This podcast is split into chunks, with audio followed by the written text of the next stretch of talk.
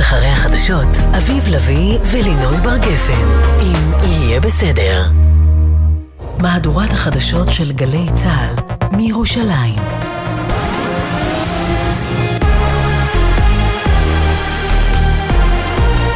גלי צהל מירושלים השעה שלוש, שלום רב, באולפן רני אבנאי עם מה שקורה עכשיו. משפחתו של אילן וייס, תושב קיבוץ בערי בן חמישים ושש, שנחשב נעדר, עודכנה שנרצח בשבעה באוקטובר. דוברת הקיבוץ הודיעה על הירצחו. אני רוצה להתחיל את דבריי בבשורה המרה שקיבלנו הבוקר על הירצחו של חבר הקיבוץ אילן וייס בשבת השחורה. אילן הוגדר כנעדר מאז השבעה באוקטובר. קהילת הקיבוץ מרכינה את ראשה לזכרו ומשתתפת בכאב הבלתי נתפס של המשפחה. אשתו שירי וביתו נוגה נחטפו לעזה ושוחררו. בתוך כך בשעה זו נערך בקיבוץ בערי סיור תקשורתי בהשתתפות חטופים ששוחררו משבי חמאס. אילה רותם בת שלוש עשרה סיפרה על הפחד בשבי. הייתי בעזה חמישים ימים, לא היה מספיק אוכל ומים. היינו המון בחושך ואסור היה לנו לדבר, רק ללחוש. היה מפחיד, לא ישנו והיו בומים כל הזמן. עברנו כמה מקומות בעזה. היינו יחד עם עוד חטופים. פחדתי מאוד כי הפרידו אותי מאמא. חששתי שיקרה לאמא משהו בשבי. מדברי אביה כתבתנו יובל מילר. בשעה זו מובל למנוחות בבית העלמין הצבאי בקריית שאול, רב סמל ראשון במילואים קונסטנטין סושקו, בן שלושים מתל אביב, לוחם בגדוד ההנדסה שבע אפס שמונה שש מחטיבת גולני, שנפל בשבת בלחימה במרכז רצועת עזה. חברו בנצי ספד לו. להיות חבר של קוסקה, זאת אחת המתנות הכי גדולות שאפשר לקבל. הוא היה יוצר חבורות, יוזם מפגשים, תמיד מזמין, ולמעשה היה הדבק ששמר את האנשים אוהבים עליו ביחד. לפני הגיוס, הלכנו ביחד לכושר קרבי בקבוצת אחריי בכפר שלם. כבר אז הוא רצה לעשות שירות משמעותי וחלם להתגייס לשירות קרבי. הרצון להשקיע, להגיע רחוק, להיות משמעותי ולתרום היו נטועים בו באופן טבעי. צה"ל תקף בלבנון חוליית שיגור כלי טייס עוינים והשמיד את כלי הטייס לפני ששוגרו לשטח ישראל. בנוסף, מטוסי קרב של חיל האוויר תקפו תשתיות טרור של חיזבאללה בשטח לבנון. במחנה הממלכתי מתנגדים ליוזמת החוק של ש"ס, שתאפשר דחייה בפרסום פסק הדין בבג"ץ עילת הסבירות. בהודעה שפרסמה המפלגה נכתב, בעת הזו טוב היה לעשות מהלכים שימנעו את הקרע שתיצור הפסיקה הצפויה של בג"ץ בנושא, תהא אשר תהא. דרך המלך לעשות זאת היא לקיחת אחריות של חברי הכנסת וביטול החקיקה. עוד נכתב בהודעה, אנחנו בטוחים שהיוזמה הגיעה ממקום טוב אך היא שגויה, ולכן אנחנו מתנגדים לה. ידיעה שמסר כתב התחום הפוליטי שחר גליק. מכאן למזג האוויר, הטמפרטורות תהיינה מעט גבוהות מרגיל לעונה, לידיעת חיילי צה"ל ברצועת עזה. מחברת מטאוטק נמסר כי הערב והלילה יהיה קריר, לקראת בוקר ייתכן גשם, מחר תחול ירידה קלה בטמפרטורות וירד גשם לסירוגין מלווה בסופות רעמים. לחיילינו בגבול הצפון יהיה דומה. אלה החדשות שערכה יולי אמיר, בצוות אל ישי הראל ומוטי זאדה.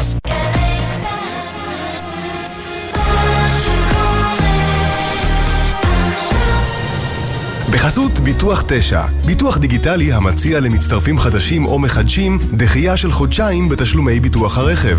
איי די איי חברה לביטוח, כפוף לתקנון. ישראל במלחמה, עכשיו בגלי צהל, אביב לביא ולינוי בר גפן, אם יהיה בסדר. עורכת אביטל סלמון.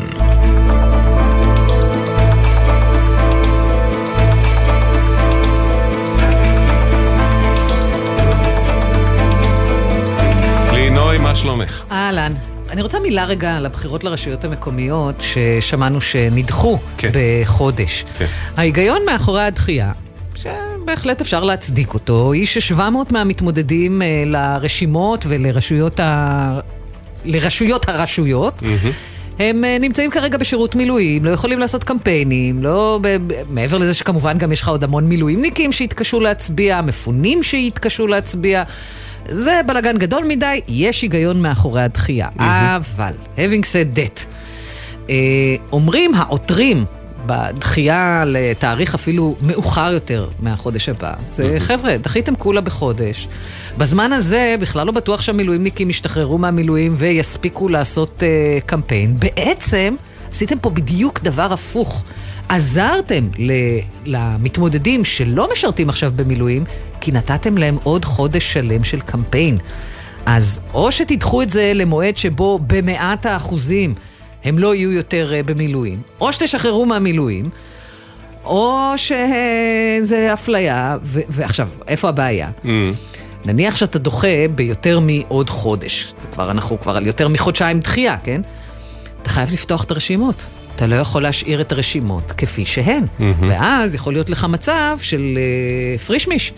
אנשים שרצו להתמודד ולא, ויחליטו לוותר, ומנגד אנשים שלא חשבו להתמודד, והתמודדו בכל זאת. כן. אז ככה שזה בלגן קצת יותר גדול מהפתרון הדחוק הזה שנמצא עכשיו של לדחות בחודש, ונקודה נוספת בהקשר כן. הזה. אני רק, אני רק אגיד, הנקודה, לפני הנקודה האחרונה, ש... אני חושב שכולם מסכימים שזה בלגן, ושבחרו את מה שנראה להם, כן, כפתרון הרע, הפחות רע מכל הפתרונות האפשריים. אני לא חושב שיש... אבל הוא פ... לא הפחות רע. אני לא יודע, אני לא בטוח שיש פתרון אני... טוב לא... יותר לסוגיה יש, הזאת. זה מצב יש. חרבנה. דחה את זה בשלושה חודשים, ו... ואם בעוד שלושה חודשים עדיין יהיו אלפי מילואים, לא בכמויות האלה, אז תארך בהתאם, אבל לא בכמויות כאלה. כן, כבר אתמול, אבל צהל שחרר חטיבות שלמות ממילואים וזה, והוא ישחרר גם בחודש הקרוב. אז אוקיי, אז לא יהיו לך שבע מאות בפנים, יהיו לך שלוש מאות בפנים. אני שוב אומר, בעיניי אין פתרון מושלם, בחרו זה, לא יכול ממש להתווכח עם זה, כי אין לי חלופה יותר, אבל בואי רגע נעבור לנקודה האחרונה שלך, זה לא נושא התוכנית. מתמודד לרשות עיריית בני ברק, שמו בטח יצצה לך מוכר, בוסו, הלא הוא שר הבריאות, מטעם שס, והוא גם מתמודד על רשות עיריית בני ברק. מה פתאום, עכשיו, חוקית זה חוקי, מה שהוא עושה, זה מותר, אבל לא כל מה שחוקי הוא ראוי. מה פתאום שר הבריאות בזמן מלחמה, כשהמשרד שלו הוא אחד המשרדים הקריטיים ביותר, ואנחנו גם חושבים שהתפקוד שלו במשרד הוא לא רע, נכון לעכשיו, כן? בוא גם, איך נאמר, התאורה מחמיאה על הרקע של התפקוד של המשרדים האחרים, הוא בהחלט מתבלט לטובה. מה פתאום אתה עושה במקביל ניהול של משרד ממשלתי כל כך חשוב, ומתמודד בבחירות לבני ברק? אני מסכים, אני מסכים איתך לגמרי, ואני אספר לך סיפור שלפני... עכשיו, ברור לך גם שזה כנראה התמודדות קש, כן? לא יודע. זה דילים של שס, אנחנו ניקח את אשדוד, ואז נוריד אותו מבני ברק, שזה רק הופך את זה למסריח יותר, כי אתה יודע, השתמשו בזה כתירוץ, כאילו זה בסדר, זה לא כזה חמור, לא, זה חמור אפילו יותר. אז אני אזכיר לך, כי בכובעי השני אני מכסה נושאי סביבה, ואחד משרי הגנת הסביבה הקודמים היה זהב אלקין, לדעתי אז עוד היה בליכוד, אם אני זוכר. אה, מה שמזכיר לי שגם סגן שר החקלאות מתמודד בבחירות לרשויות המקומיות, הוא בבית שמש, נגד אליזה בלוך שניצחה אותו בבחירות הקודמות. אלקין רץ לרשות עיריית ירושלים. חודשים ארוכים לא ראו אותו במשרד להגנת הסביבה, ואני, שזה תחום שגם ככה, הוא תחום שצריך לוביסט בממשלה, שישב וידחוף בולדוזר, והוא פשוט רץ לרשות עיריית ירושלים, ואני שאלתי אז בכל, כעיתונאי, תהיתי, האם אנחנו גם נקבל מצב ששר הביטחון יתמודד לרשות עיריית נגיד תל אביב? כאילו זה, האם זה מתקבל על דעתו של מישהו ששר אה, ישקיע את זמנו? ואז אה, התשובה היא ברור שלא, אבל אנשי מקצוע במשרד להגנת הסביבה אז אמרו לי בלחש בלחש שהשר, אגב אולי הם התכוונו לכל שר, לאו דווקא אלקין ספציפית. זה היה בתקופה שבה הוא היה מאוד בעד פסקת ההתגברות. שהשר לא בלשכה, לא לא, זה היה הרבה לפני תקופת ההתגברות. לפני? לפני, לא, כי הוא היה הרי מהיוזמים של פסקת ההתגברות בשעתו. זה לא היה הקשר בכלל, הם פשוט אמרו, כשהשר לא בלשכה, אנחנו יכולים לעבוד. עזוב, אל תמנע ממנו שירוץ. זה נכון. יהיה בסדר בגלץ, זה דף פייסבוק שלנו, יהיה בסדר בגלץ או בסדר נקודה גלז. הוואטסאפ שלנו לתגובות כתובות, אפס חמש שתיים תשע עשרים עשר ארבעים, אפס חמש שתיים תשע עשרים עשר ארבעים, והמייל, אוקיי, כרוכית, גלז נקודה סי או נקודה איי אל, אוקיי, כרוכית, גלז נקודה סי או נקודה איי אל. זמן אה, לקפץ לרמת הגולן, שלום שני. אהלן. ובזכותך אנחנו לומדים מילה חדשה. פוליגון. אה, כן, רבים לא מכירים.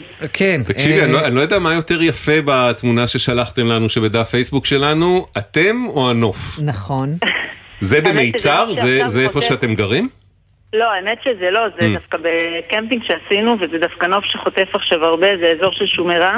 Mm, גליל עליון. של הגליל, כן. כן, של גליל עליון מערבי, נכון, שם נכון. על הגבול, והם חוטפים עכשיו הרבה. אז, ומה קורה כן. אצלכם במיצר? בניתם אצלנו, בית? בנינו בית, אחרי הרבה שנים שלא היו פה, לא הייתה פה בנייה חדשה, ובעצם קלטו פה משפחות למושב חדש, הפכו את זה מקיבוץ למושב, הפכנו למושב חדש, mm-hmm. הרבה משפחות, חיים צעירים ושמחים יש פה, עם הרבה ילדים. מרחק נגיעה מסוריה, לא? כן, אנחנו ממש מריחים אותם כשהם עושים על האש. וואה, אוקיי. אנחנו משולש הגבולות, אם אנחנו מסתכלים דרום אנחנו רואים את האוויר מעל ירדן, ואם אנחנו מסתכלים מזרחה אנחנו רואים את סוריה. וכרגע מה ש... טוב, יהיה קשה קצת לבצע את המעבר, לפי מה שאת מספרת לנו. את המעבר לאן? לבית החדש שבניתם שם. לבית החדש כרגע, כרגע אנחנו לא נוכל לעבור אליו. למה? כי כרגע אנחנו מחוץ, פוליגון זה בעצם תא שטח שהוא על גבי מפה, או במקרה הזה הוא על גבי מפה, שכאשר מטווח איזשהו טיל או כל דבר אחר לכיוון הזה, אז פיקוד העורף בעצם, אני לא בדיוק יודעת מה החישובים ומי עושה את מה, אבל בעצם לפי זה קודם כל עולות התראות, יש התראות, אבקות, דבר שני, יש כיפת ברזל. Mm-hmm. וכרגע אין, אנחנו מחוץ לפוליגון הזה, בעצם השכונה היא חדשה יחסית, למרות שהיא הושרה, התב"ע שלה הושרה כבר לפני שש שנים בערך, אז כרגע זה חדש, ובעצם הבתים פה הם חדשים, זה, אנחנו מחוץ למה שמצויר למושב מיצר, שבדרך כלל איך גילית דבר כזה? רגע, רגע, שאני אבין את המשמעות של זה. זאת אומרת שנניח שקיבלתם טופס ארבע, נכנסתם לבית, ועכשיו חיזבאללה מחליט לכוון דווקא אליכם, לא תשמע זקה ולא תופעל כיפת ברזל? אז זהו. אז אם זה יעוף למושב, שנמצא איזה מאתיים שלוש מאות מטר מאיתנו, תופעל הזקה וגם כנראה נשמע אותה לא טוב, אם אני אהיה עם מוזיקה בבית, אז לא בטוח שאני אשמע אותה טוב עם החלונות וסגורים, אבל אני כנראה אשמע אותה. אבל אם יעוף לפה טיל, זאת אומרת, לכל משהו בסביבה שלנו, לכל משהו מחוץ לפוליגון הזה, לתא שטח הזה בעצם, אז לפי, זאת אומרת, אף אחד לא נותן פה מידע מדויק, כן, אם יש טווח מדויק לזה או לא, או אם, אבל... אתם נחשבים כאילו לשטח פתוח? אנחנו, אנחנו מחוץ לפוליגון, אז כן, אז בעצם כמו שכשיורים לשדה, אז כן. לא מופעלת הזקה. כן, צהל, צהל צריך להגיד מוציא אחרי כל מטח, בכל, גם אם זה מעזה או מלבנון, כשיש נפילות בשטחים פתוחים, צהל בפירוש כותב, על פי מדיניות לא הופעלה הזקה כן, ולא כן, הופעלה לכן אני שואלת בעצם אם זו המשמעות של להיות מחוץ הבא, לפוליגון. בעצם את אומרת גילית שהבית שלך במפה של פיקוד העורף הוא שטח פתוח. נכון. איך גילית את זה אגב? איך בודקים דבר כזה? כי כשאתה נכנס לפיקוד העורף, לאפליקציה? כן, לאפליקציה של פיקוד העורף, ובעצם מחפש את היישוב שלך כדי לעשות, לקבל התראות. אזור עניין, מה שנקרא. נכון. כן. אז אתה מקבל התראות, אז אתה בעצם בוחר את היישוב שלך, ומקבל התראות לפי זה, אתה יכול גם לבחור יישובים אחרים. כן. ואז אתה גם רואה את הפוליגון, ובגלל שידעתי איך נראית המפה של מיצר, במקרה זה קפץ לי, אמרתי, הייתי מעדיפה לא לדעת את זה, היה לי קל יותר. בעצם במקרה, במקרה כשהכנסת את מיצר באזור העניין שלך, וקפצה המפה, פתאום הבנת שאת מחוץ למפה. נכון. וואלה. למי פנית? כן, זהו. אז זהו, אז... אז קודם כל פנינו, פניתי לראשת של המושב, שהוא אחראי על הביטחון של המושב, והוא העלה את זה... בדרגים שהוא מתעסק איתם שהם בתוך הצבא. ובמקביל פניתי לראש המועצה שלנו שיניע את זה, והוא הגיב מהר והוא פנה, וכשאני קיבלתי תשובה מחבר פה שהוא באגף במילואים, mm-hmm. אבל בפיקוד העורף, משהו של מיגון עורף או קהילתי או משהו כזה, mm-hmm. אז הוא בעצם אמר שהם העלו את זה והם יודעים, אבל... התשובה היא שזה ייקח כמה חודשים טובים. כלומר שאת צודקת, שמודעים לבעיה, אבל זה ייקח כמה חודשים טובים לתקן. ייקח כמה חודשים טובים לטפל בזה. נו בסדר, שני, המלחמה אומרים לנו תימשך כל אלפיים עשרים וארבע לפחות, מה הבעיה? אז זהו, נשאר פה, אולי נזכיר את הנכס.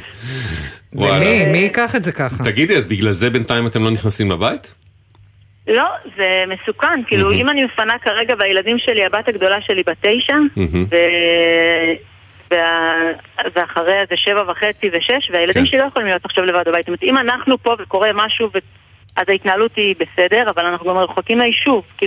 את אומרת אנחנו פה וקורה משהו, אבל כל העניין הוא שאם אתה מוגדר שטח פתוח, יכול להיות שאתה לא תדע שקורה משהו. אני לא יודע שקורה משהו. אגב, בזמן האחרון נהיה, אני לא מחדש לך בטח, אבל נהיה יותר ויותר חם בחזית רמת הגולן, רחפנים, עניינים, כולל אתמול. ומה היה אתמול, נכון.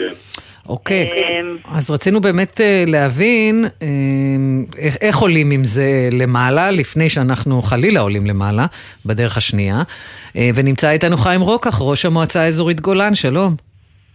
שלום וברכה, קודם כל אני חייב להגיד שזה כיף לראות במצר את שכונת הרחבה, אחרי ארבעים שנה, כמה שכונה חדשה. אז כן, וברכות. ולמעשה, חיים, גם אתה גילית בהפתעה, ש... כן. שהשכונה מחוץ לפוליגון. נכון. גילינו כתוצאה מהבדיקה שלהם, למעשה, מאותו שיחת טלפון, שהשכונה החדשה במצר מחוץ לפוליגון. מידית העברנו את זה ליקל"ר, יחידת קישור לרשות שלנו ולמפקדת הנפה. יותר מזה גם נתתי הוראה לבדוק את כל השכונות החדשות בגולן, ויש לנו ברוך השם קליטה גדולה, אז יש לנו הרבה מאוד שכונות חדשות. רגע, כי אתה חושש שבעצם השכונה הזו היא לא היחידה שמשום מה הושארה מחוץ לאזורים של פיקוד העורף? נכון, כן. ופנינו, אני יודע שפנינו למחוז, ואני אישית דיברתי עם המחוז שהעלה את זה לפיקוד, שאת עולה בדרגי הפיקוד. בסולם הזה, כן. כן. חיים, אתה יודע להגיד לנו ברגיל, עכשיו אנחנו בזמן מלחמה, זה כמובן מלחיץ ובעייתי והבעיה בוערת, אבל באופן עקרוני, איך קורית הפרוצדורה שבה בעצם שכונה שנבנית מטווחת אה, אה, לפיקוד העורף ונכנסת למפות שלו ומפסיקה להיות שטח פתוח ועוברת להיות שטח בנוי? לפי מה שאני מבין זה שיתוף כן. פעולה מלא בין מינהל התכנון אה, אה, ופיקוד העורף וכל הדברים האלה. הרי כשאני מאשר אה, שכונה חדשה mm-hmm. אה, אז אחרי הטבע כשאני מוציא את היתר תשתיות וכל הדברים האלה אני מדווח את כל הדברים האלה במערכת רישוי זמין של uh, מינהל התכנון, mm-hmm.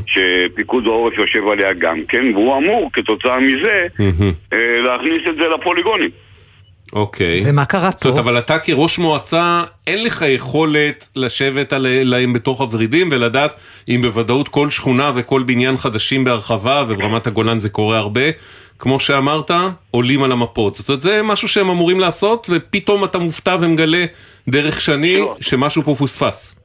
כן, ממש כך. אוקיי. מטריד מאוד, אני מוכרח להגיד. כן. נכון? מאז אנחנו לוחצים ועוקבים, ובעתיד אני אגיד שאנחנו נעקוב יותר צמוד, כדי להיות בטוחים. אוקיי. התשובה האחרונה שאני קיבלתי היא שבאמת בעקבות הדיווח שלנו, ובעקבות הבקשה שלנו לבדוק את כל השכונות החדשות שבגולן, עשו בדיקה ארצית כבר, כאילו כבר לא רק בגולן. בשעה טובה, כן. כן. והתקנו מפות, יש שכבת מפה, משהו בסגנון הזה, mm-hmm. וזה אמור בשבוע, שבועיים הקרובים להסתדר. זו התשובה שאני קיבלתי. זאת אומרת, אתה בעצם מפיקוד העורף אומרים לך, תוך שבוע, שבועיים, כל ההרחבות והבתים והשכונות, כולל שאני, אמורים להיכנס לפוליגונים, וזה יהיה בסדר. זה מה שהם אומרים לך, כן. ככה כן. אתה מבין. אוקיי, בוא רגע נשמע, אגב, הוא כותב לנו מישהו... Uh, הסיפור, אותו סיפור עם אפליקציה שעם פיקוד העורף והפוליגון קרה לנו בחריש בשכונה חדשה. חריש? חריש, זה טופל די מהר כשאחרי שהעירייה פנתה לטפל בזה מול פיקוד העורף, כלומר גם שם פוספסה שכונה והעירייה הייתה צריכה לפנות באופן יזום לפיקוד העורף. כן, יש כנראה הבדל אבל בין שעת לחימה שבו יש יותר בעיה ל- נכון. להתקן את ה... זה לבין שגרה. כן. טוב, אז euh, מדובר צהל נמסר לנו, הגדרת אזורים כמיושבים הינה תהליך שדורש זמן ונעשה בצורה מואצת ככל הניתן. עד השלמת התהליך יש להיעזר בהגדרת מיקום נוכחי ב- ביישומון פיקוד העורף, אשר מטריע בזמן אמת בשטחים בנויים ופתוחים כאחד, ובהגדרת היישוב מיצר כאזור עניין. טוב, זה אמרה לנו שאני שהוא בלתי אפשרי. בזמן המלחמה נעשו עדכוני הרחבת אזורי התיישבות במאות אזורים בארץ. בנוסף, כחלק מהפקת הלקחים, הוחלט לכלול בעדכונים מעתה, גם הרחבות שתחל בנייתן עד שנת עשרים עשרים וחמש. הייתה פה פשלה בוודאות. כן. נקווה, אנחנו מאוד מאוד מקווים שהיא לא מעידה על משהו הרבה יותר רחב, אומרים לנו כבר שזה קרה גם בחריש, אני לא יודע אם זה היה בזמן מלחמה או בעת שגרה, שאז זה פחות קריטי, למרות ששגרה בישראל זה דבר משמעות מוגבלת. אנחנו נורא מקווים שהמקרה של מיצר הוא יוצא דופן, אבל אנחנו ממליצים לאנשים שגרים בהרחבות. וברחובות חדשים שנבנו ביישובים וכן הלאה, נגיד בשנה האחרונה, לבדוק אם הם בפנים או בחוץ. כן. כי המשמעות של זה, ואגב, פיקוד העורף אומר שהאפליקציה מטריעה. אוקיי, אנחנו מקווים שזה קורה. כי אנחנו שומעים מאנשים שהיו באזורים פתוחים וסימנו שלא תמיד זה יטריע. אבל בעיקר זה שהאפליקציה מטריעה זה לא אומר שמישהו שם בשמיים שומר עליך. גם שיש, וזה, ברזל, וזה כן. הרי נורא נורא משמעותי בסיפור הזה.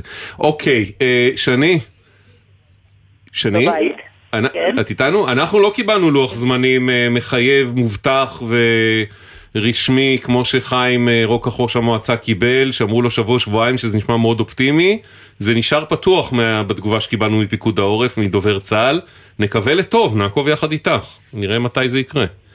בסדר? אני מקווה איתכם. תודה רבה. בכל מקרה סחתן על הערנות.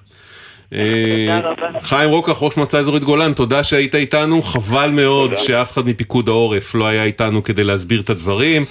הם אומרים שהם עשו בדיקה כלל ארצית, מה העלו בבדיקה הכלל ארצית? אנחנו מאוד היינו שמחים לדעת כמה עוד מקרים כמו מיצר התגלו בעיצומה של מלחמה, הם ממש לא ששים להתראיין, מתברר, וזה מאוד בעייתי.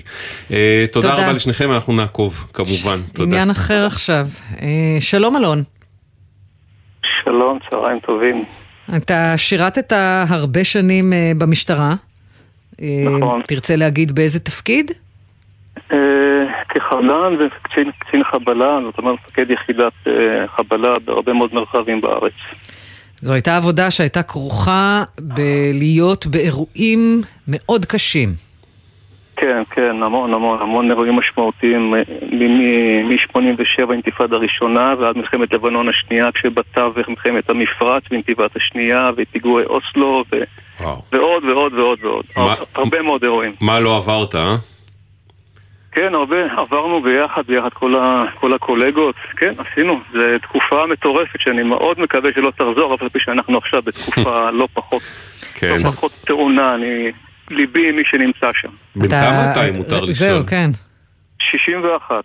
אתה שייך לדור שבתקופה הזו, המשטרה, בכלל כוחות הביטחון, היו פחות במודעות לנזקים הרגשיים הקשים שיכולים להיגרם, בין אם בעקבות אירוע בודד, ובוודאי ובוודאי בעקבות הרבה אירועים קשים, שחווים השוטרים, קצינים, ובשלב מסוים אבל, אתה הבנת ש... שאתה פוסט-טראומטי, שאתה זקוק לטיפול. כן, ראשית הצודקת, המודעות הייתה מאוד מאוד, מאוד לקויה. אף על פי שביחידות החבלה, מאז שאני חבלן, אני התגייסתי מאוד מאוד מוקדם, כבר אז היה פסיכולוג צמוד, אבל כל, כל, הנושא, כל נושא הנפש לא היה, היה ממש ממש בחיתולים, וחטפנו את זה בתקופת האינתיפאדה השנייה, ורק אז הכל התעורר, והיום... למרות שגם אז היה ב... רכיב של בושה מאוד גדולה, אצל הנפגעים עצמם. אני, אני כרגע, זה הסיבה שאני גם... מדבר אלייך, אה, אה, או פניתי אליכם ב, בשם בדוי, כי אני, אני, אני הדור הזה, אני קשה לי עם החשטיפה, והבושה הזו, אני, מה שעשיתי עכשיו זה רק פשוט, אה, הסרתי לבנה מתוך מחסום הבושה שאני נמצא בו. וואו. וואו. אז קודם כל אנחנו, אנחנו מצדיעים לך על זה. נכון, שם בדוי, אבל על עצם זה שבאת ופנית, ועוד לפני זה, באת וביקשת שיכירו בך כנפגע פוסט-טראומה. מתי ביקשת את זה? התהליך התחלתי בפברואר אלפיים ושתיים, כשליבטרתי עורכת דין, כי לבד לא הייתי עושה את זה. הייתי צריך את הבקאפ והגף שלה והתמיכה שלה, היא גם ליבטה אותי בוועדה, כי... קשה? אני לא חושב... כן, התהליך קשה. האבחון היה קשה, אבחון תלת יומי, בבית חולים שלוותה, באיזושהי יחידה מסוימת. חשיפה, חשיפה מול אנשים, זה היה לי... זה היה מאוד מאוד מאוד קשה, מאוד מאוד קשה. אלון, רק נדייק את לוחות הזמנים, התכוונת תחילת אלפיים עשרים ושתיים פנית, נכון? כן, כן, כן, בפברואר אלפיים עשרים ושתיים. אוקיי. ובמקביל גם העזתי במרכאות, כן, ללכת לטיפול פסיכולוגי, ועשיתי את זה במשך שנה ומשהו. רק בדצמבר נשלחתי לאבחון על ידי אגף שיקום על מנת לוודא שאני אכן סובל מאותה תופעה, ובינואר אלפיים עשרים ושלוש קיבלתי מכתב שברור להם שזה מהשירות ואנחנו נזמן אותך לוועדה, ואכן זימנו אותי לוועדה רפואית ב-שלושים למרץ. והוועדה אחרי חודש וחודש בערך קיבלתי מכתב דרך האתר האישי, יש לנו אתרים אישיים לנכי צה"ל באתר, וראיתי שיש מכתב שקובע שנקבעו לי אחוזי הנכות. כמה? נקבעו לי שלושים אחוזי נכות, שזה הרבה. שלושים אחוזי נכות, צריך לומר למי ממאזיננו שלא יודע, בדיוק, יש הבדל בין האחוזים בפגיעות מוטוריות, פיזיות, לאחוזים בפגיעות נפש. בפגיעות מוטוריות שלושים אחוז נחשב יחסית למעט, אבל פגועי נפש זה מקסימום ארבעים אחוז, ולכן שלושים אחוז זה הרבה מאוד. לא הייתי מודע לזה. זאת אומרת, זה אדם שזכאי לקבל סל שיקום. אוקיי. אז, אז בעצם אגף השיקום, משרד ביטחון הוועדה, קיבלו את בקשתך ונתנו לך אחוזים נכבדים של נכות נפשית. אז איפה בעצם הבעיה? רגע, וממתי בעצם מבחינתם, זאת אומרת, הרי יש גם הכרה רטרואקטיבית, הכרה לאחור. מיום הגשת התביעה שהגשתי, מיום שלושה עשר לשני. ב-שלושה עשר לשני, עשרים ושתיים, זאת אומרת, אתה למעשה כאילו אמור כבר לקבל תגמולים, כמעט שנתיים, שנה ועשרה חודשים. כן. האם קיבלת אותם? קראתי בשבילי, לא. לא קיבלתי לא תגמולים, ואני לא זכאי לטיפולים כל התקופה הזו, ולא לתרופות בכל התקופה הזו, ואני מתחננתי, אני אומר לך, אתם, אתם, אתם חבל ההצלה שלי בעניין הזה, אני פשוט התחננתי, התחננתי, כתבתי מיילים, התקשרתי טלפונים. כי כבר הכירו בך, זאת אומרת, את החלק הקשה לכאורה עברת, אז למה אתה לא מקבל תגמולים? אני לא מבין איפה הבעיה, מה קרה בעצם? לא הזינו את ה-שלושים אחוז האלה, מה? מיום הוועדה עד לרגע זה שנדבר איתכם כרגע. מה, היה אני טעות פקידותית בלבד? זה מה שמפריד בינך לבין מה שמגיע לך? יכול להיות, אף אחד לא אמר שזה טעות פקידותית, אף אחד לא התקשר להגיד, שמה, טעינו, סדרנו, אנחנו נסדר. כשפנית למערכת, למי בעצם במערכת כזאת פונים? מה, יש איזה כתובת שאליה אפשר לפנות? קודם כל למוקד אגף שיקום, okay. יש מוקד שפונים אליו. Mm-hmm. יש, יש, אה, אה, יש בא, באתר אזור אישי שאני נכנס אליו. Mm-hmm. יש מכתבים, אה, אתר פניות ציבור. כתבתי לכולם, אני פשוט, יש לי סדרה, יש לי אין סוף פניות, וגם עורכת דין שלי וה, פשוט. והרי יש לך, וכאילו, והרי יש לך כאילו, גם כאילו, את הפרוטוקול, את ההחלטה של הוועדה, ראינו הכל, את זה, הכל, הכל כתוב הכל, וברור. הכל, הצגת הכל. את הדברים, מה אמרו הכל. לך? מה... אף אחד לא אמר לי כלום. לא קיבלת לא תשובות?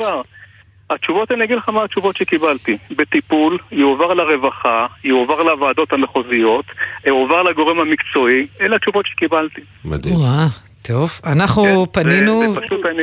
כן, סליחה, תמשיך.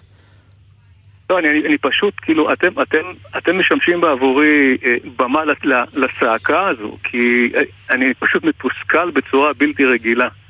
אז זהו, אלון, בדרך כלל אנחנו רגילים לפניות... שקשורות לתוך התהליך עצמו, אתה יודע שוועדה שלא מתקיימת, דחייה על בסיס כלום ושום דבר, כל מיני דברים מן הסוג הזה. פה לכאורה, כבר היינו אמורים להיות הרבה אחרי הסיום המוצלח של הפרוצדורה, והנה היא תקועה על קשקוש, על ממש על קשקוש. אני מוכרח להגיד שבכל שנותיי בתוכנית, אני לא זוכר שהיה לנו מקרה שבו מדינת ישראל החליטה שמישהו, לצורך העניין נכה צה"ל, ורק שכחה להזין את זה במחשב, וכשהוא פונה פעם אחרי פעם, לא... זה לא קורה. זה, לא, כן. זה מדהים. טוב, okay. משרד הביטחון אומר לנו, בתגובה, אנו מתנצלים על העיכוב בטיפול בעדכון אחוזי נכותו של אלון, ופועלים לסיום התהליך בהקדם, בתקווה שעד סוף השבוע כבר. זה ממש עוד כמה ימים, אתה שמעת מהם גם משהו ישירות? לא, לא שום דבר. וואלה.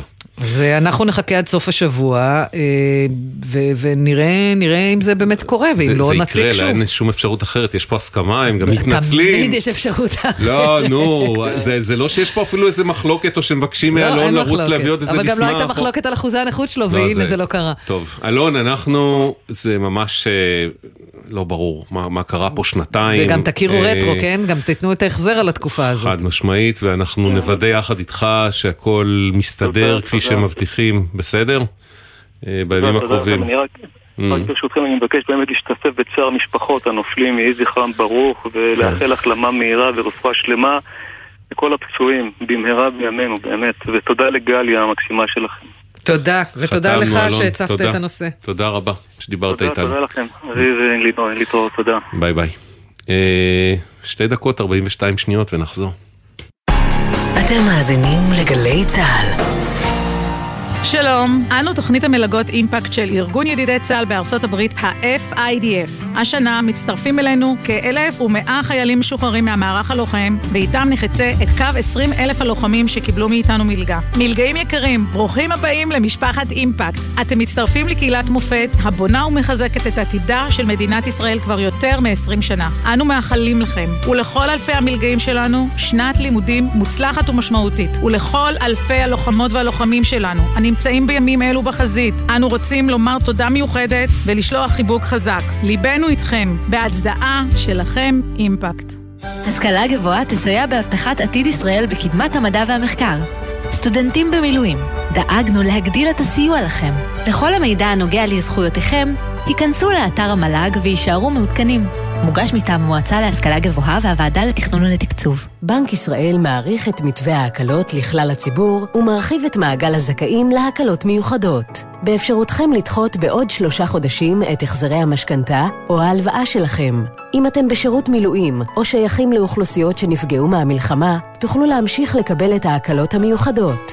מעכשיו תוכלו לקבל גם פטור מתשלום ריבית על המינוס בבנק לעסקים קטנים הזכאים לכך. למימוש ההקלות פנו אל הבנק או אל חברת כרטיסי האשראי שלכם. למידע ולעדכונים היכנסו לאתר בנק ישראל.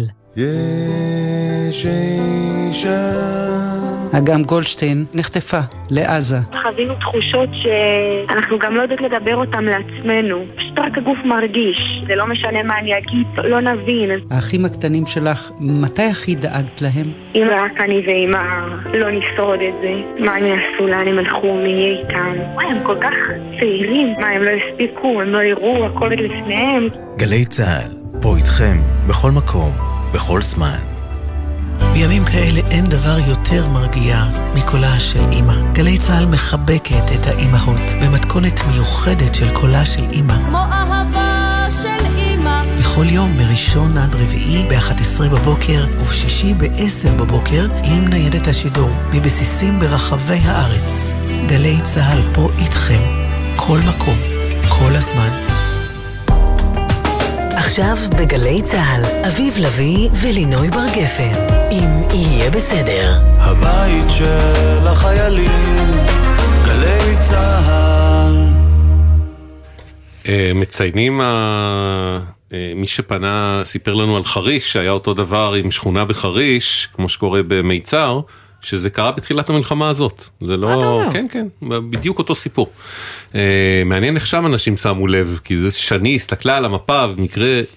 כי אולי יש שם גם נשים אחראיות כמו שני, שהאשכרה עשו את הבדיקה. לא, זה גם... אני יודע על מה היא מדברת, כי אני מצרף מדי פעם נקודות ציון או יישובים מסוימים לאזורי העניין שלי, ואז קופצת המפה של הזה בתוך המפה הכללית, אבל אתה צריך מאוד מאוד להכיר בדיוק בניואנסים את המפה של היישוב, כדי להבין שהבית שלך בעצם מחוץ למפה. אני תמיד מצטטת את מר רושק, שאמרה... כל ארגון צריך אימא היסטרית. בזכות אימהות היסטריות נגאלנו, באלף, מפשלות וטעויות. מהרבה דברים, כן. יהיה בסדר בגלץ, זה דף פייסבוק שלנו, יהיה בסדר בגלץ או בסדר נקודה ג'י אל זד, הוואטסאפ שלנו לתגובות כתובות, אפס חמש שתיים תשע עשרים עשר ארבעים, אפס חמש שתיים תשע עשרים עשר ארבעים, והמייל, אוקיי, כרוכית ג'י אל זד נקודה סי או נקודה איי אל, אוקיי, כרוכית ג'י אל זד נקודה סי או נקודה איי אל. פינת המעקב. לפני כחודש שוחחנו עם אורי, אחותה הסטודנטית לומדת במכון הטכנולוגי חולון אייץ' איי טי, וכמו רבים אחרים נמצאת בשירות מילואים. אבל למרות זאת היא ממשיכה לשלם שכר דירה במעונות. זאת בניגוד לרוב המוחלט של האוניברסיטאות והמכללות שפטרו את המילואימניקים מתשלום. חיילים שממש עכשיו נמצאים בשטח ולא יודעים בכלל שהם ממשיכים להיות מחויבים אה, בלי שום שימוש בשירות של המעונות, כאילו הם בחרו אה, להיות שם ולשרת בתוך עזה או בצפון אה, ואין התחשבות. אכזבת זה היחס שהחיילים, הסטודנטים, המילואימניקים מקבלים. אזעקות, אביבים, ברעם, גוש חלב, דישון, דלתון, נפתח, עירון, קרם בן זמרה, מלכיה, אלמה, ריחניה, רמות נפתלי, חדירת קליטה איסויין, זה בדרך כלל בעל גזרה שלמה, שוב גליל עליון, אביבים, ברעם, גוש חלב, דישון, דלתון, נפתח, עירון, קרם בן זמרה, מלכיה, אלמה, ריחניה ורמות נפתלי. שיעור גיאוגרפיה מדהים שאנחנו חווים פה. כן, אגב, באמת, היישובים הכי יפים בישראל. אנחנו, זה היה לפני חודש בדיוק. שלום לשמואל גולדברג, מנכ"ל המכון הטכנולוגי חולון אייץ' איי טי. שלום, צהריים טובים לכם ולכל המאזינים. ואנחנו מתבשרים על התפתחויות בעניין ה, אה, אה, מה עושים עם המילואימניקים שנדרשו לשלם את שכר הדירה, צריך להגיד, הלא זול במעונות. אה, כן, אנחנו למעשה כבר מההתחלה הבנו את המצוקות של הסטודנטים, ובשבועות האחרונים פנו במלוא המרץ לגייס כספים יחד עם נשיא המכון וכל מיני ידידים טובים של המכון בארץ ובחול. ברוך השם הצלחנו לגייס תרומות, ולמצא כבר קיבלנו לפני שבוע החלטה שעל כל יום שירות מילואים של סטודנט במסגרת צו שמונה המכון יממן את שכר הדירה במעונות. רגע, אין, אין שיפוי מהמדינה בכזה מצב? לא, המדינה, המדינה לא, המדינה לא משפה אותנו, ואצלנו זה פרויקט של בי או טי, כלומר ההתקשרות היא למעשה בין הסטודנטים לחברה המבצעת, שהיא גם mm. בנתה גם בנתה וגם מטפלת את הפרויקט, אבל מתוך רצון טוב לדאוג לסטודנטים שלנו, אנחנו עשינו מאמצים באמת. כמה כסף הייתם צריכים לגייס כדי לתגמל באמת ולממן את כל השאר? הרבה מאוד מאוד מאוד אלפי שקלים. אז שוב, רק שנבין איך זה עובד, כל יום שסטודנט בצו שמונה במילואים לא נמצא במעונות, יחוסה שכר הדירה שלו, לצורך העניין, אם הוא יהיה עשרים ימים בחודש, שליש, שני שליש משכר הדירה שלו יחוסו על ידי המכון הטכנולוגי, נכון? בוודאי. Okay. כל יום שהסטודנט נמצא במסגרת צו שמונה, המכון יממן את שכר הדירה. כרגע אנחנו מדברים על התקופה מהשביעי לאוקטובר עד שלושים ואחד לדצמבר. Mm. והדירה תשמר לו? בוודאי. Okay. רגע, אז פתור. זה חשוב, אתה אומר זה הולך רטרואקטיבית מהיום הראשון, אבל מ...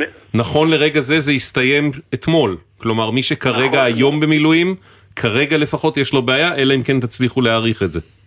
בדיוק, אנחנו עובדים גם כן כדי לנסות okay. לגייס כספים נוספים, okay. ל... כן, מחל, מ... מחל למעשה מהיום. אגב שמואל, יש לך, אתה יכול להגיד לנו כמה בעצם סטודנטים שלכם כרגע עדיין במילואים, איזה אחוז זה מכלל התלמידים? מבחינת אחוז, בוא נגיד סדר גודל של למעלה מ-שלושים אחוז. וואו, זה מעל הממוצע, בממוצע של כלל המוסדות האקדמיים זה נגיד שמונה עשר אחוז. כן, אבל תביא בחשבון, מכון טכנולוגי זה אומר שמראש, אני מניחה פשוט, כמות הגברים בו גבוהה יותר מכמות הנשים, ולכן הגיוני שגם אחוז משרתי המילואים יהיה גבוה יותר. יש שם תחומי עיצוב, אומנות, יש אצלכם אחוז גדול של דברים שמות? כן. יש לנו את הפקולטה לעיצוב, שיש שם כמובן שלוש תוכניות, אבל יש לנו גם בפקולטות הטכנולוגיות מגויסים רבים, במקצועות ההנדסה, אנשים טכניים. טוב, אז יש לכם, אז קודם כל סחתן על זה שסגרתם, הצלחתם לסגור את זה רטרואקטיבית, ועכשיו יש לכם הרבה עבודה על ינואר, כי יש לנו עוד הרבה חבר'ה שם במילואים, גם אצלכם. אז אנחנו נמשיך להשתמע ולעקוב, ותודה שהיית איתנו. אורי, איתנו? כן. חדשות טובות, לא? חדשות מעולות. קודם כל, מה שלום אחותך? כן. אחותי בסדר גמור. אחותי כרגע לא משרתת, היא שוחררה לכמה זמן, אבל כבר קיבלה צו גיוס לחזור, אז זה שיש גם פנים קדימה לתוכנית. רגע, רגע, רגע, מתי היא יצאה ומתי היא חוזרת? יצאה בערך לפני שלושה שבועות וחוזרת חודש.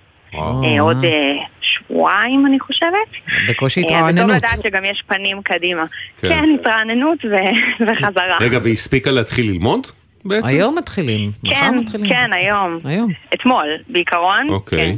אז תספיק קצת להתחיל. הבנו, אוקיי. לא, זאת תהיה שנה מאוד מאוד מורכבת, והקטע הזה של המילואים, אנחנו באמת...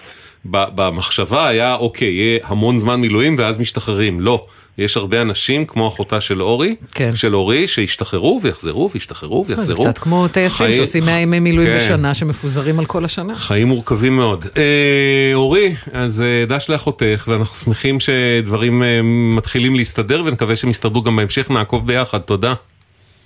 כן, תודה לכם. בשמחה, ביי ביי. אנחנו אומרים שלום לתמרה. תמרה.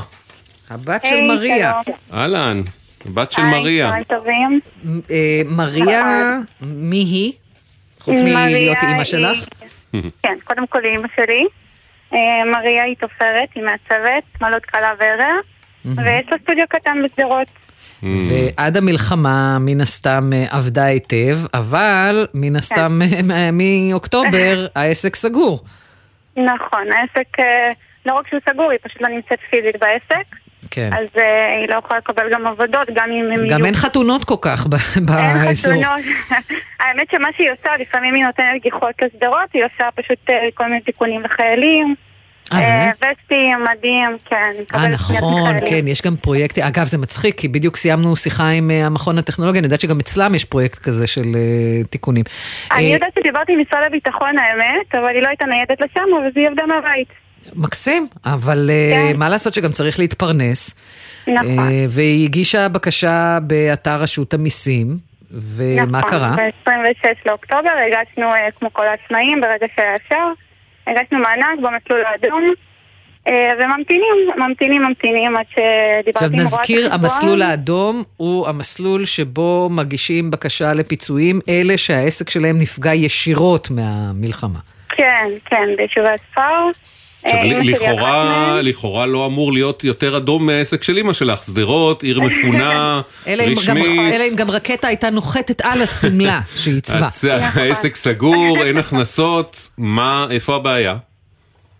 הבעיה היא שלא קיבלנו לא תשובה וגם לא מענה. פניתי אליהם גם בפנייה וגם במייל, והרבתי גם את רואת החשבון שלנו שניסתה לפנות אליהם במייל, ולא קיבלנו מענה פשוט. לא תשובה ולא מענה מיילה, אבל גם לא קיבלה כסף, אימא, שזה מה שהיא רצתה בסך הכל להתפרנס, לא? נכון, נכון. אגב, לא רק היא, הבנתי מרואת החשבון שהרבה מהעסקים העצמאים בסדרות הקטנים לא קיבלו, כן. היא אומרת שמעט מאוד קיבלו את המענקים שלהם.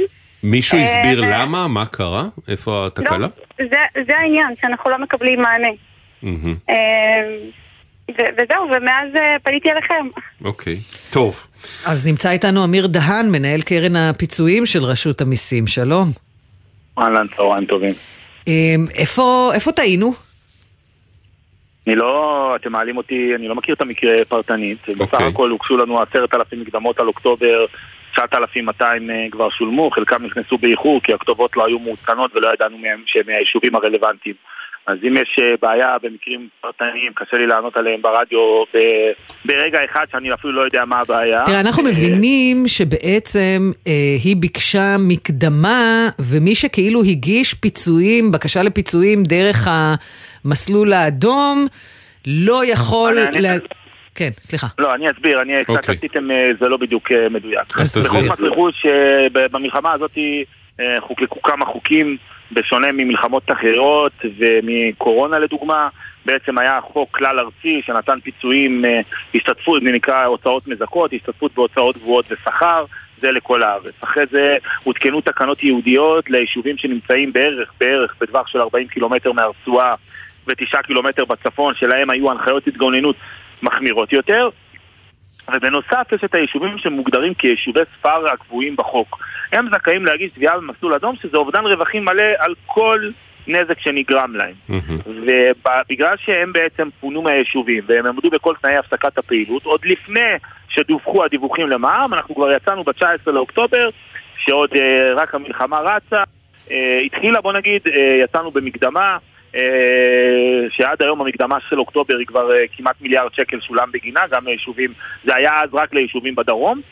נובמבר, דצמבר פתחנו מקדמה נוספת, כי בעצם במסלול האדום אתה יכול להגיש תביעה מלאה, אבל אתה יכול לקמת אותה ממש רק בסוף המלחמה, כי כרגע אתה לא יודע ממש כל הנזק שלך, ואנחנו נותנים מקדמה. אז זהו, זה משהו, אמיר, זה משהו שבבקשה תחדד, כי אני לא מבין, ואני מבין שגם לא מעט בעלי עסקים ועצמאים מתקשים להבין את הדקויות פה, כי אתה אומר, אפשר יהיה לחמת את הנזק הרוחבי, הכללי, הגלובלי לעסק, רק בתום מלחמה, תום המלחמה לפי צהל ולפי הממשלה, יכול להיות שזה יהיה בעוד שנה גם.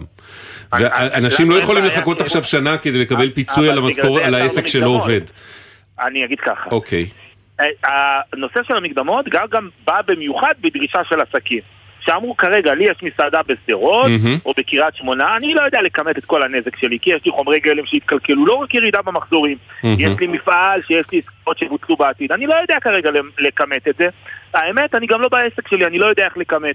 אז אנחנו יצרנו איזושהי מקדמה לבקשתם, מקדמה מהירה, שאנחנו מניחים הנחת פגיעה עוד לפני שאתה מדווח את המע"מ שלך, הנחה של שבעים אחוז פגיעה בעסק, ומקבל מקדמה. אתה עדיין יכול להגיש תביעה עבור במסלול אדום, פרטני, איך שאתה רוצה, עבור אוקטובר, נובמבר, דצמבר וכל תקופה בנפרד.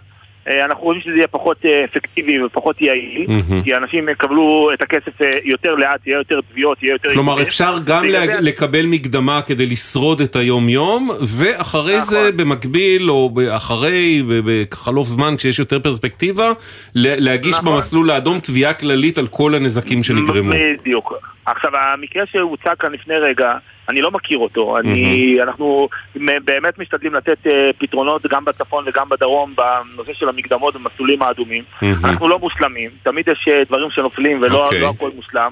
אנחנו מנסים לאתר את המקרים האלה. אני אשמח כמובן אחרי זה ליצור את הקשר ולהבין איפה הבעיה. הרבה, הרבה מהבעיות שראינו, אני לא מזמן טיפלתי. אז אתה יודע מה, בוא שנייה, אמיר, אני חושב שכבר יצרו עם מריה ותמרה קשר, בוא בעקבות הפנייה שלנו, תמרה, זה נכון? כבר דיברו איתכם? כן, אז... ואיפה הדברים עומדים? דיברה, דיברה איתנו. מה שקורה שקיבלנו את המקדמות. אגב, אני לא הצלחתי לעשות את זה לבד, משום שהמערכת נותנת לי איזושהי הודעת הגיעה, שהגשתי כבר בקשה במסלול מקביל, הבנתי שזה כנראה המסלול האדום, ולכן לא הצלחתי להתקדם לבד במסלול המקדמות, אבל סירה התחקירנית שלכם עשתה לנו חיים קלים, ובאמת היא עזרה לי עם זה, ובזכותה קיבלנו את המקדמות, אמנם זה שמונת אלפים שקל על שלושה חודשים, שזה לא הרבה, אבל זה... עדיף מכלום? כן, ואז בעצם לגבי הבקשה הכללית, אתם עם המעדיפה לחכות עוד, לראות מה הנזקים המצטברים, או שהיא כבר מתחילה בתהליך? אני לא יודעת אם זו שאלה של מעדיפה, פשוט אין תשובה במסלול האדום. אין פה שאלה של אם מעדיפה להמתין או לא. אוקיי, אז לגבי למה בעצם אמא לא מקבלת תשובה במסלול האדום, אז אמיר, אנחנו שוב נעביר לך את הפרטים, ואתה תבדוק אותם ותתקשר איתם, בסדר? בסדר, אמור. אמיר, אני רק רוצה לשאול שאלה בעניין אחר. פשוט רגע לפני השידור, ביטוח לאומי הוציא הודעה, שבחקירה משותפת שלהם ושל המשטרה הם גילו עשרות מקרים של רמאויות בתביעות שהוגשו אליהם לכאורה על ידי נפגעי נובה והעוטף, שלמעשה לא היו נפגעי נובה ולא היו נפגעי העוטף. וכשאתה היית אצלנו לפני כמה שבועות, אתה גם דיברת על מספרים מדחדכים של תביעות סרק. אתה יכול להגיד לנו מילה לגבי זה? עדיין זה מתקיים, עדיין זה קיים. בנושא, במיוחד זה היה במקדמות ומענק הסתגלות שהרשות טיפלה ואנשים שינו כתובות קצת. אנחנו מכירים את המקרים, גם כל מיני טענות על רכבים שנפגעו באתר במסיבה בנובה, וזה לא היה שם. יש מקרים כאלה, אבל בואו, זה מקרה קצה, אני קורא להם. בסך הכל על אחוז שולי. בסדר, בדיוק, לא צריך להתייחס לזה, צריך להמשיך להאמין שכולם ישרים ולטפל בתיקים האלה בצורה הרגילה.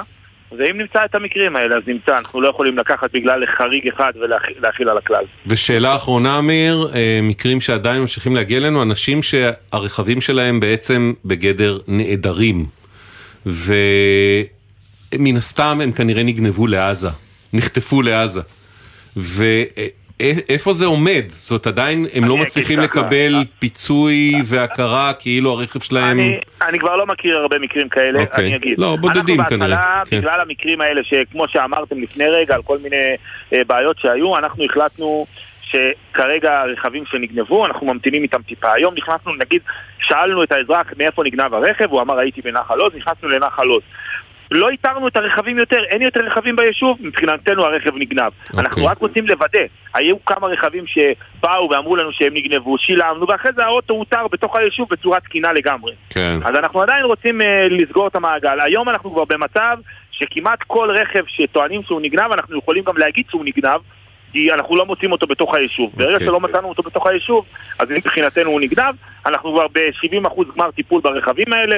מאוד מתקדם התהליך איתם. אוקיי, מעניין, טוב לדעת. הכי מרגיז שהסליחה, החרות, הנוכלים האלה, מאלה שפעם אחת הם מוקצים את קופת המדינה, את הכסף של כולנו, אבל הם בעיקר דופקים את הישרים, זה מה שמקומם. נכון. טוב, אנחנו שמענו שיש כמה עשרות רכבים כאלה עוד, אבל זה באמת הרבה פחות מה שהיה בהתחלה, אני מקווה שיסתיים גם מהר הטיפול בהם. אמיר דהן, מנהל קרן הפיצויים רשות המיסים, תודה, תמרה, הבת של מריה, תודה, וכאמור נעשה את החיבור והעברת המידע, שירה תמשיך מולך, ונקווה שזה יסתיים מה יותר מהר. תודה רבה. תודה לכם. ביי ביי.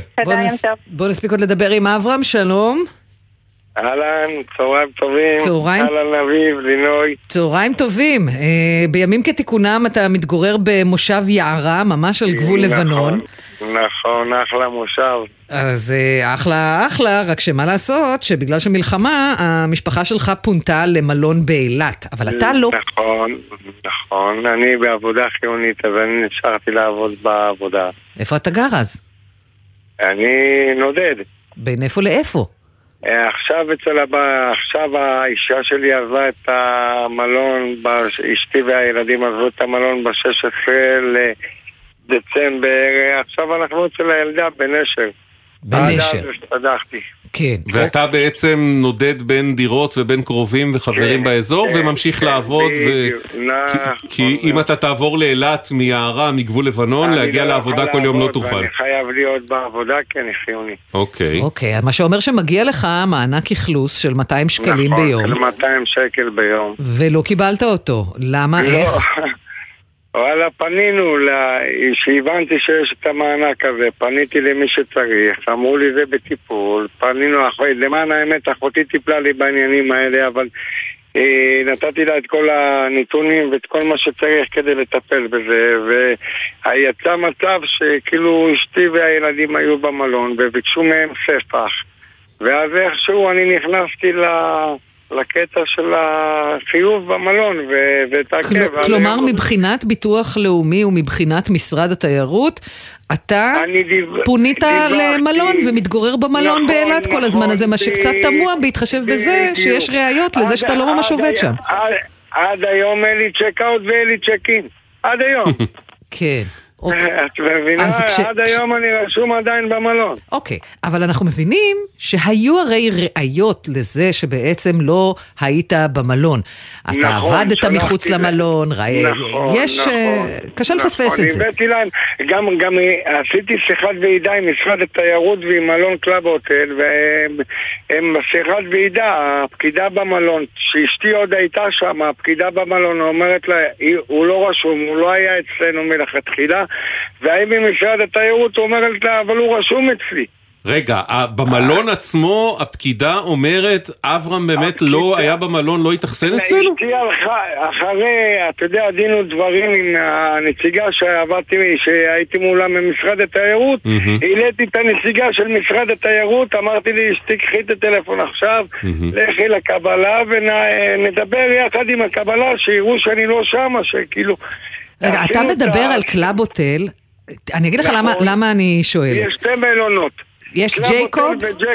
נכון, ג'ייקוב זה הראשון, הם היו שם, הם פונו לשם ב-תשעה עשר אוקטובר, mm-hmm. וב-עשרים ושש לאוקטובר הם פינו לקלאבוטל. לקלאבוטל. אבל משרד התיירות טוען ש... שאיפה שאתה היית רשום, תראה, משרד התיירות אומר ככה, הנושא בבירור מול קלאבוטל שטוען שהמפונה שהה במלון או שמשפחתו רשמה אותו במלון במשך כחודשיים. כמו כן הוא רשום ששהה במלון ג'ייקוב באילת כשבוע. המשרד ידון במחלוקת הזו במסגרת ועדת חריגים. הפקידה אולי אמרה את מה שאמרה, אבל באופן רשמי, לפי מה שמשרד התיירות לפחות טוען, המלונות הללו דיווחו שאתה שהית אצלם. אז הם עשו גזל, אני לא יודע מה להגיד לך. אני לא, תקשיבי, אני בעבודה, יש לי את כל הסמכתאות, לוכיח את זה, שאת יודעת, ניהלתי את העבודה שלי רגיל מהראשון, עד השישי בעבודה, ואיך אני יכול להיות, אני עובד בצפון. כן, קצת קשה להגיע. אז תראה, אנחנו, אגב, היה לנו שיחה פה עם סמנכ"ל משרד התיירות לפני שלושה, ארבעה שבועות. שטען שהיו כשלושת אלפים מקרים של רישום לא נכון של צ'ק אין צ'ק אאוט. כתבה או שתיים מהימים האחרונים שהיה רישום יתר או רישום שגוי של... לא במקרה שלנו. לא, ההפך, אברהם, אברהם, ההפך. אברהם, אברהם, אתה ההפך. מה שהוא תיאר זה בדיוק מה שאתה טוען, שהיו כמה אלפי מקרים שבהם אנשים היו רשומים במלונות, אבל בפועל דווחו כרשומים מבלי שהיו שם באמת. כנראה שזה המקרה, שנייה אברהם, כנראה שזה המקרה, רק נגיד, אחרי הפנייה שלנו משרד התיירות, משרד התיירות אומר... המקרה של אברהם ידון, ידון בוועדת חריגים בימים הקרובים, ושם העניין ייבדק ביצורה יסודית, ואנחנו מאמינים שבוועדה הזאת יגידו איפה אברהם היה, לא היה במלון, תקבל רטרואקטיבית את כל כספי הפינוי שמגיעים לך. מחכה לזה כמו... עד עכשיו לא קיבלת שקל, אה? שום דבר לא, קיבלתי מענק לכל אחד אלף שקל. תעשה חישוב מאתיים כפול שמונים. לי לאישה ולילדה. כן. אתה יודע, זה מאתיים כפול שמונים שאת לחוצה זה הרבה יותר. זה המון, בטח. אז אברהם, אנחנו נהיה בקשר ונעקוב אחרי הוועדת חריגים של משרד התיירות. תודה, תודה, אחלה תוכנית, שיהיה החלמה מהירה לפצועים ומשתתף בצער הנופלים ולחיילים שלנו, שיהיו חזקים. ואם אתה עובד סמוך לגבול לבנון, שמור על עצמך בבקשה. תודה אברהם. תודה, תודה, תודה. ביי, ביי, ביי, ביי, תודה.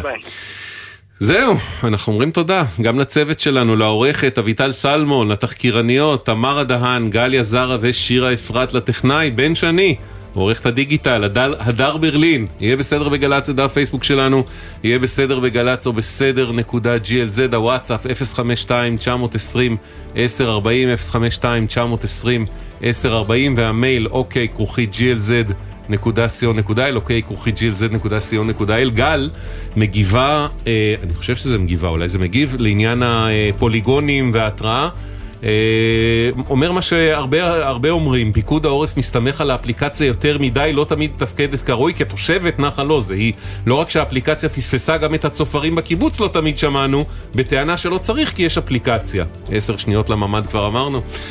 נחל עוז. אנחנו נהיה פה מחר בשלוש, מחר בשלוש לי, נומי, נומי ואני, נומי. ביום רביעי את חוזרת. נכון, להתראות. ביי ביי.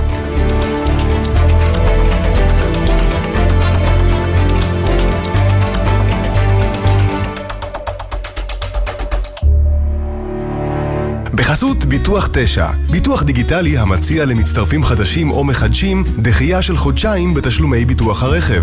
איי די איי חברה לביטוח, כפוף לתקנון. בחסות אייס, המציע לכם ללבוש עוד שכבה מעל הסוודר שמעל הפוטר, או להתחמם עם רדיאטור שבמבצע ב-מאה ארבעים ותשעה שקלים. אייס. אתם מאזינים לגלי צהל.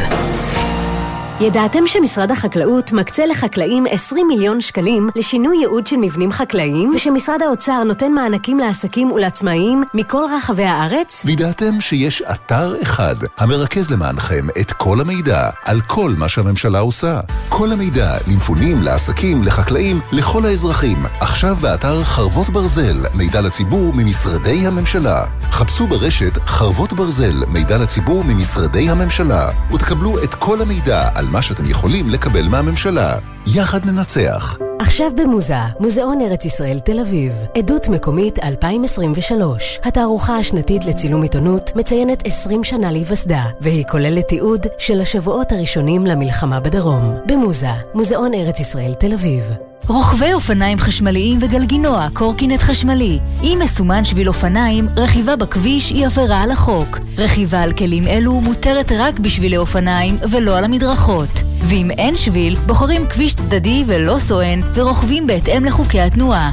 איך הוציא מעבר חצייה באופניים חשמליים? מה הכנס למי שרכב על גלגינוע קורקינט חשמלי על המדרכה? לתשובות ולמידע נוסף, חפשו בגוגל אסקרלבד. הימים הללו ימים קשים לכולנו. חשוב שתדעו, אתם לא לבד. הלילה בחצות, בן פרג' ושחר רמנו מזמינים אתכם לשיחות משותפות אל תוך הלילה. מרגישים צורך לדבר? תוכלו ליצור קשר במספר אפס שלוש שש שמונה אחת שלוש שלוש ארבע ארבע. אתם לא לבד.